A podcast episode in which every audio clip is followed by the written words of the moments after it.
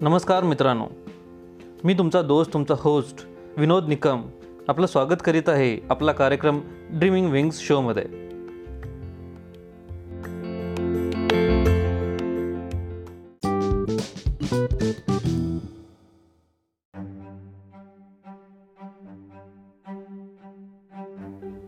भाग चौथा. वडिलांना निरोप देण्यासाठी गौरी स्टेशनवर आली होती. नीट जा. तिथं पोचल्यावर फोन करा. कोणातरी सांगून शक्य तितके लवकर बेंगळूरला बदली करून घेते. असं सांगून शांताने घरातूनच निरोप दिला. संध्याकाळी ऑडिटर्स येणार आहेत ते म्हणून शांता घरीच राहिली होती. कित्तूर एक्सप्रेसमध्ये फर्स्ट क्लासची सीट बुक झाली होती. व्यंकटेशांच्या ऑफिसमधले बरेचसे लोक निरोप द्यायला स्टेशनवर आले होते. गणेशोत्सव दसरा राज्योत्सव पाडवा सगळे सण साजरे करण्यात व्यंकटेशांचा पुढाकार असायचा. बँकेत सगळं काम आटोपून सगळे गेल्यावर ते जायचे. कुठल्याही ग्राहकावर ते कधी चिडले नाहीत. ते ऑफिसमधल्या प्रत्येकावर घरच्यासारखं प्रेम करायचे.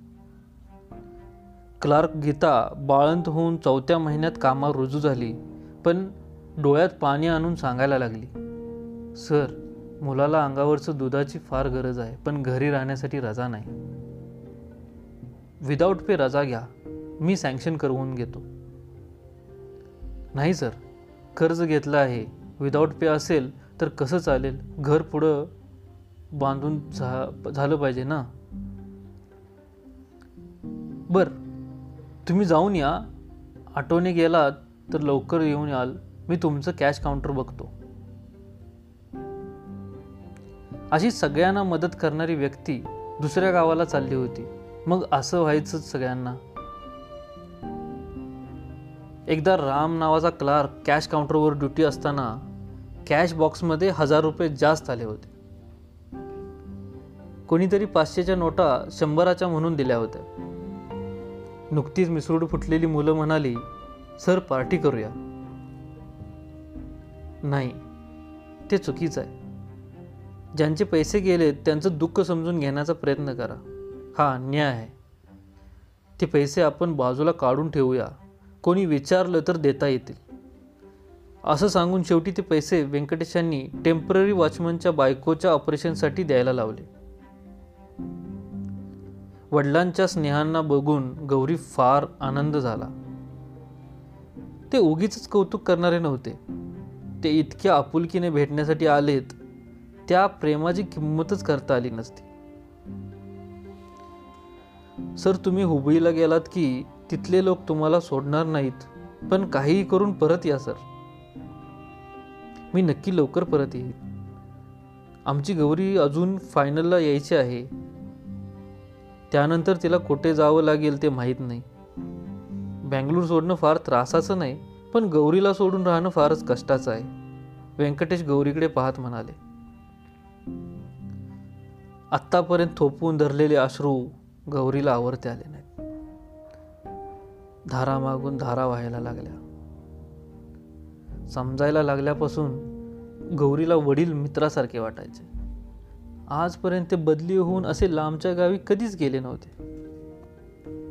बाबा तब्येत सांभाळा. सुनीताचे वडील स्टेशनवर येतील. ती अजून काहीतरी सांगणार होती पण गाडी चालू झाली. सगळ्यांनी हात हलवून निरोप दिला. फर्स्ट क्लास कंपार्टमेंटच्या चार बर्थवर दोघेच. दुसऱ्या केबिनमध्ये मिनिस्टर असावेत असंच व्यंकटेशांना वाटलं. उत्तर कर्नाटकात जाण्यासाठी रात्रीची ही एकच गाडी होती. त्यामुळे तिथले सगळे मिनिस्टर त्याच गाडीने प्रवास करायचे.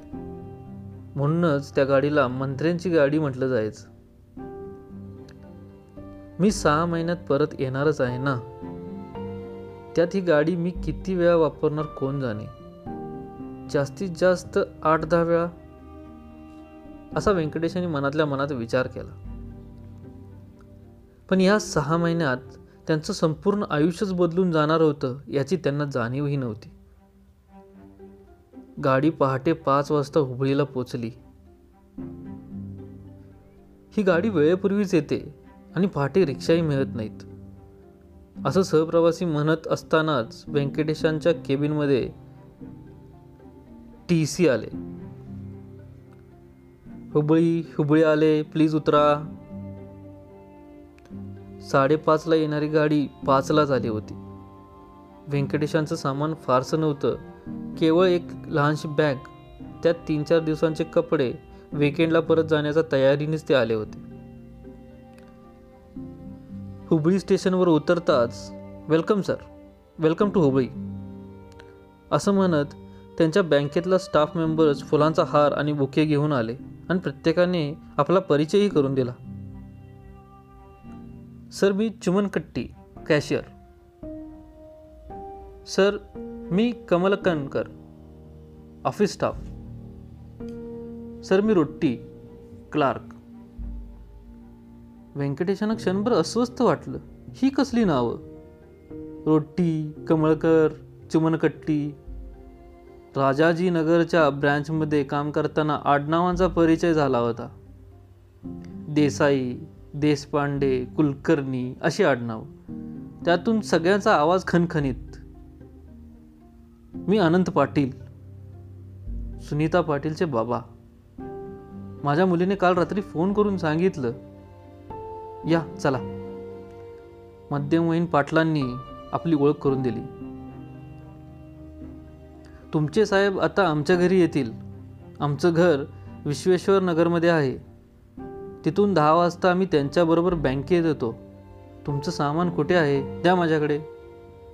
असं त्यांनी बँकेच्या स्टाफला सांगितलं आणि उत्तराची अपेक्षा न करता त्यांनी सभा बरखास्त केली. अनंत पाटील पी डब्ल्यूमध्ये पी डब्ल्यू डीमध्ये नोकरी करत होते. त्यांच्या रिटायरमेंटला थोडीच वर्ष उरली होती. एक मुलगा नवीन. मुलगी सुनीता. बेंगलूर येथे मेडिकल कॉलेजमध्ये शिकत होती. ती गौरीची क्लासमेट होती. म्हणूनच ते व्यंकटेशांना घ्यायला स्टेशनवर आले होते. स्थूल देहाच्या पाटलांना बोलता बोलता खळखळून हसण्याची सवय होती. त्यांच्यात अनोळखी माणसालाही आपलंसं करून घेण्याची कला होती. साहेब संकोच करू नका. आमचं घर हे तुमचंच घर आहे असं समजा. त्यांनी लगेच सांगितलं. आजपर्यंत व्यंकटेशांनी उत्तर कर्नाटकची भाषा कधीच ऐकली नव्हती. त्यामुळे पाटलांच्या बोलण्यातला फक्त आशयाचाच व्यंकटा व्यंकटेशांना समजला. विश्वेश्वर नगरमधलं त्यांचं घर दोन बेडरूमचं होतं. त्याला जोडूनच एक बेडरूमचं घर होतं. घरापुढे तुळशी वृंदावन आवळ्यांच्या चाफ्यांच्या आणि नारळांची झाडं होती. ते घरी जाईपर्यंत विजयाबाई उठल्या होत्या. चहा तयार ठेवून त्यांची वाट पाहत होत्या.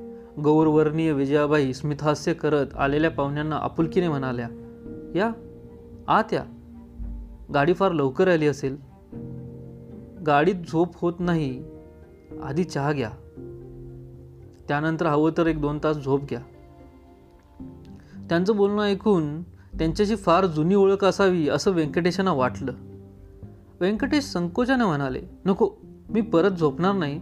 चहा पिऊन मी आमच्या ऑफिसच्या गेस्ट हाऊसवर जाऊन येतो. छे तुम्ही गेस्ट हाऊसचा विचारच करू नका. आमच्या सुनीताने तुमच्याबद्दल बरंच काही सांगितलं आहे. काय सांगितलंय? अहो आम्हाला सगळं माहिती आहे.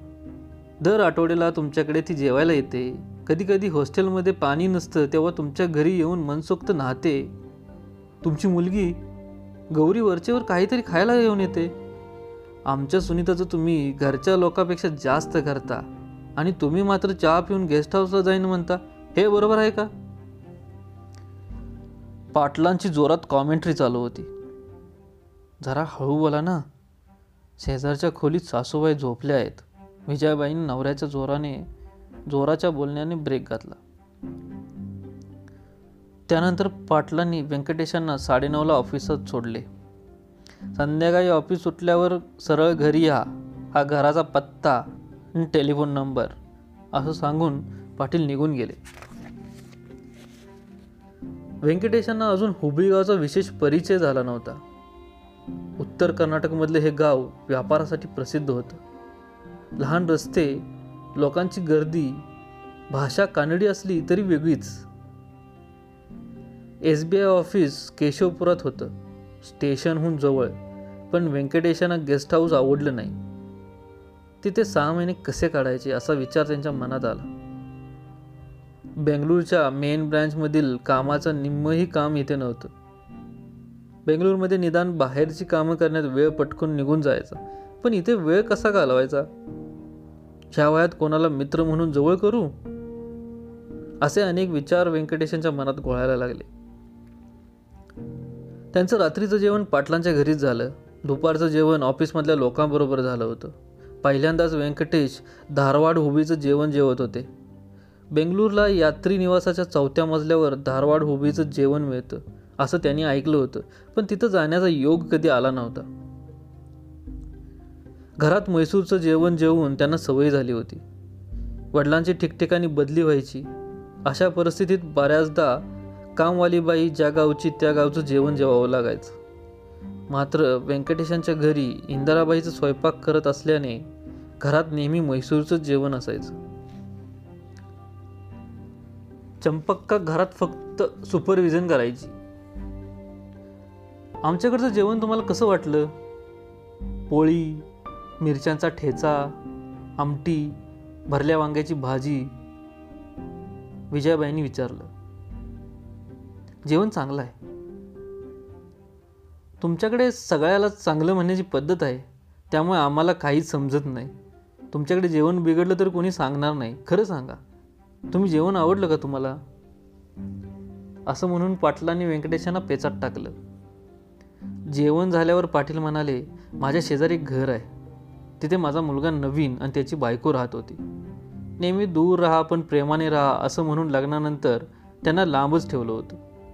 हुबळीतल्या फॅक्टरीज बंद पडल्या लागल्याने तो मेकॅनिकल इंजिनियर असूनसुद्धा कम्प्युटर शिकून बेंगलोरला गेला आहे तिथं त्यानं रामाजीनगरजवळ कमलनगरमध्ये लहानसं घर घेतलं त्याने सॉफ्टवेअरचं काम घेतलं आहे काय करायचं? एकुलता एक. राहू दे कुठेतरी सुखात. पाटलांनी श्वास सोडला. व्यंकटेशांना फार वाईट वाटलं. गावातल्या फॅक्टरीज बंद झाल्यामुळे कितीतरी लोक गाव सोडून गेले असतील. तुम्ही या शेजारच्या घरात राहू शकता. पण मी त्याबाबत तुमच्यावर दबाव टाकणार नाही. आम्ही जवळच आहोत घर स्वतंत्र आहे फोन आहे रोज आमच्याकडे जेवलात तरी चालेल. नको असेल तर घरी डबा आणून देण्याची व्यवस्था करता येईल. ते सकाळचा नाश्ता दुपारचं जेवण आणि रात्रीचं जेवण आणून देतात. आम्ही कोणत्या रीतीने तुमच्यावर दबाव आणणार नाही. पाटलांचं बोलणं स्पष्ट होतं. मनात एक बाहेर एक असं काही नाही. त्यामुळे त्यांना खळखळून हसणं शक्य होतं. सांगतो विचार करून. व्यंकटेश म्हणाले भाग चौथा समाप्त.